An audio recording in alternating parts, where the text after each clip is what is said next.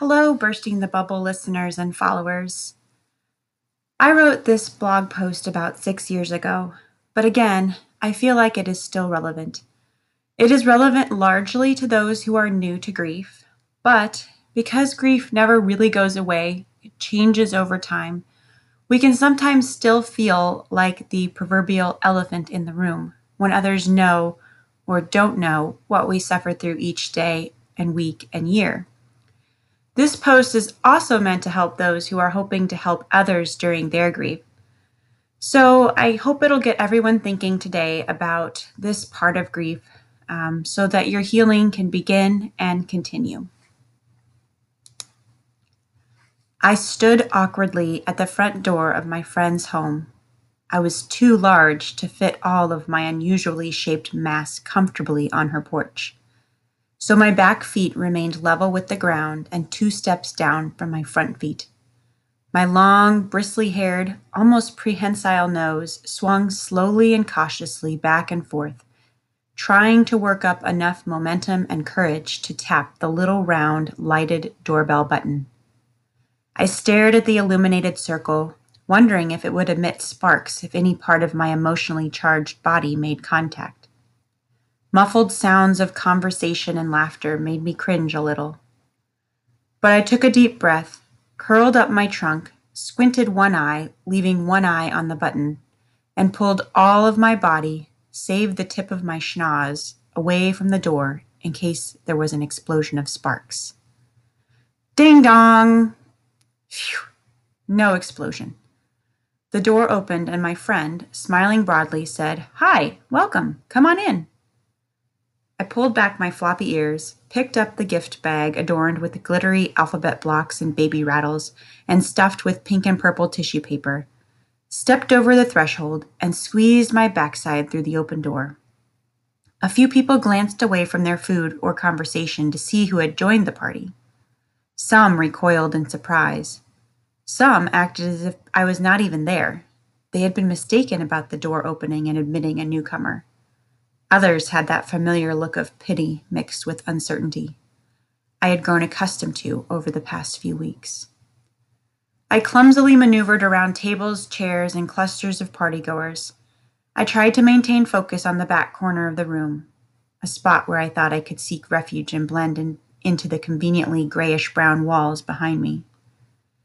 If only I can make it to that dark and unoccupied corner, stay for long enough to not seem rude, and make my exit as inconspicuously as possible, I could steal away to my own home, my pictures of her, my husband, my sanctuary. I felt a tap on my left shoulder. I swiveled my massive head around. The hand remained, but increased its pressure.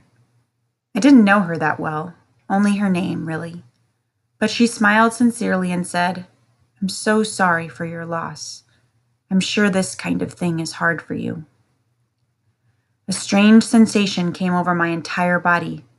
I felt my nose retract into my face. My front feet, of their own accord, rose up from the floor, and I watched my large, barrel-like legs change from gray to tan, and fingers sprout where callous nails used to be.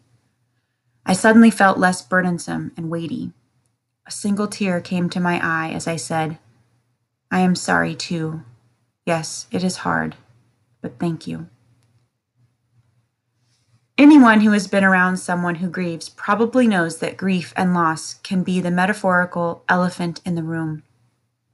We don't always know what to say or how to say something to a person who is grieving, so we sometimes ignore the obvious truth in fear we will make things worse.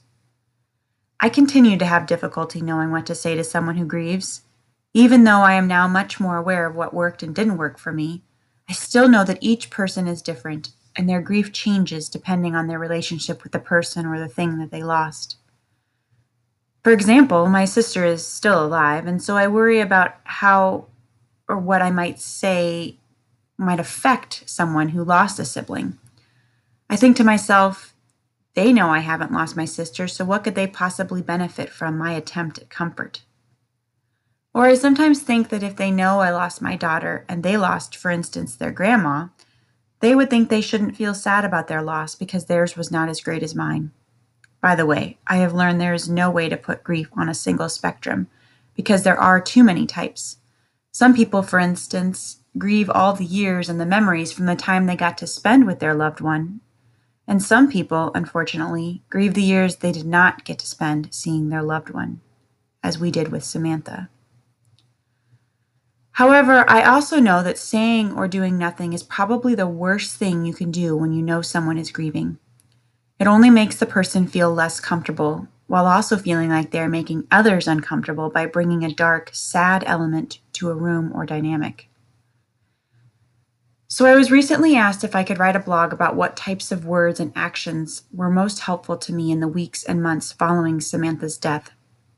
And while I don't have all the answers, because while we received many good things from friends and family, I'm sure there are many more words of comfort and offers of help that other people who grieve have received and that might be more applicable to their particular type of grief. I would like to encourage you as my followers and listeners to add a comment, provide examples of words and actions that were most meaningful to you so we all have a broader repertoire from which to choose. Of course, some of these things are going to apply more generally to any type of grief. And some of these words or actions are more specific to the type of grief, that someone like us experienced, like losing a child. But I hope that all of these things can be of use to everyone who's listening. To get us started, here are some of the words and actions that were most meaningful to me in no particular order. 1. When someone simply says, "I'm so sorry for your loss," and then just listens as I talk. I would only open up to someone as much as I felt comfortable, depending on my relationship with that person, but just knowing someone cares is comforting. Catherine Woodwiss, in her blog post, A New Normal, 10 Things I've Learned About Trauma, says if there were beatitudes for trauma, the first one would be, "Blessed are those who give love to anyone in times of hurt, regardless of how recently they've talked or awkwardly reconnected or visited cross-country or ignored each other on the metro." The second one is asking more specific questions about our daughter and her illness. Because our life has turned to one of advocacy since we lost our daughter to a treatable disorder, we take comfort in knowing we continue to educate others and perhaps save lives. It means our daughter is still having an impact on the world and on us. Of course, this may not apply to all deaths. Some people may not be as willing to talk about the cause of death, and that is okay too. They might be more willing as they get farther along in their grief journey, so it's best to just give them some space. 3, telling stories about the loved one we grieve. Our own memories of a person can sometimes be limited to our relationship with that person. Or, in my case, I was sometimes always wearing the mom blinders, seeing and worrying about mom things. Is that spot going to come out of her clothes? Is she developmentally behind the other children her age? What college will she attend? And who will she marry? And so on. So hearing how someone else interpreted something our loved ones said or did can shed light on something about them we may have missed or didn't appreciate at the time. In a way, it brings the comfort of additional time and memories with our loved one. 4, offering to do something specific like mowing the lawn, starting a meal train, going out for coffee, etc. While it was nice to hear someone say, "Let me know if you ever need anything," it also still left the ball in my court. And, as many of you know, grief already takes up so much of our emotional, physical, and mental lives. As it says in Psalm 6, verse 6, "I am worn out from my groaning. All night long I flood my bed with weeping and drench my couch with tears."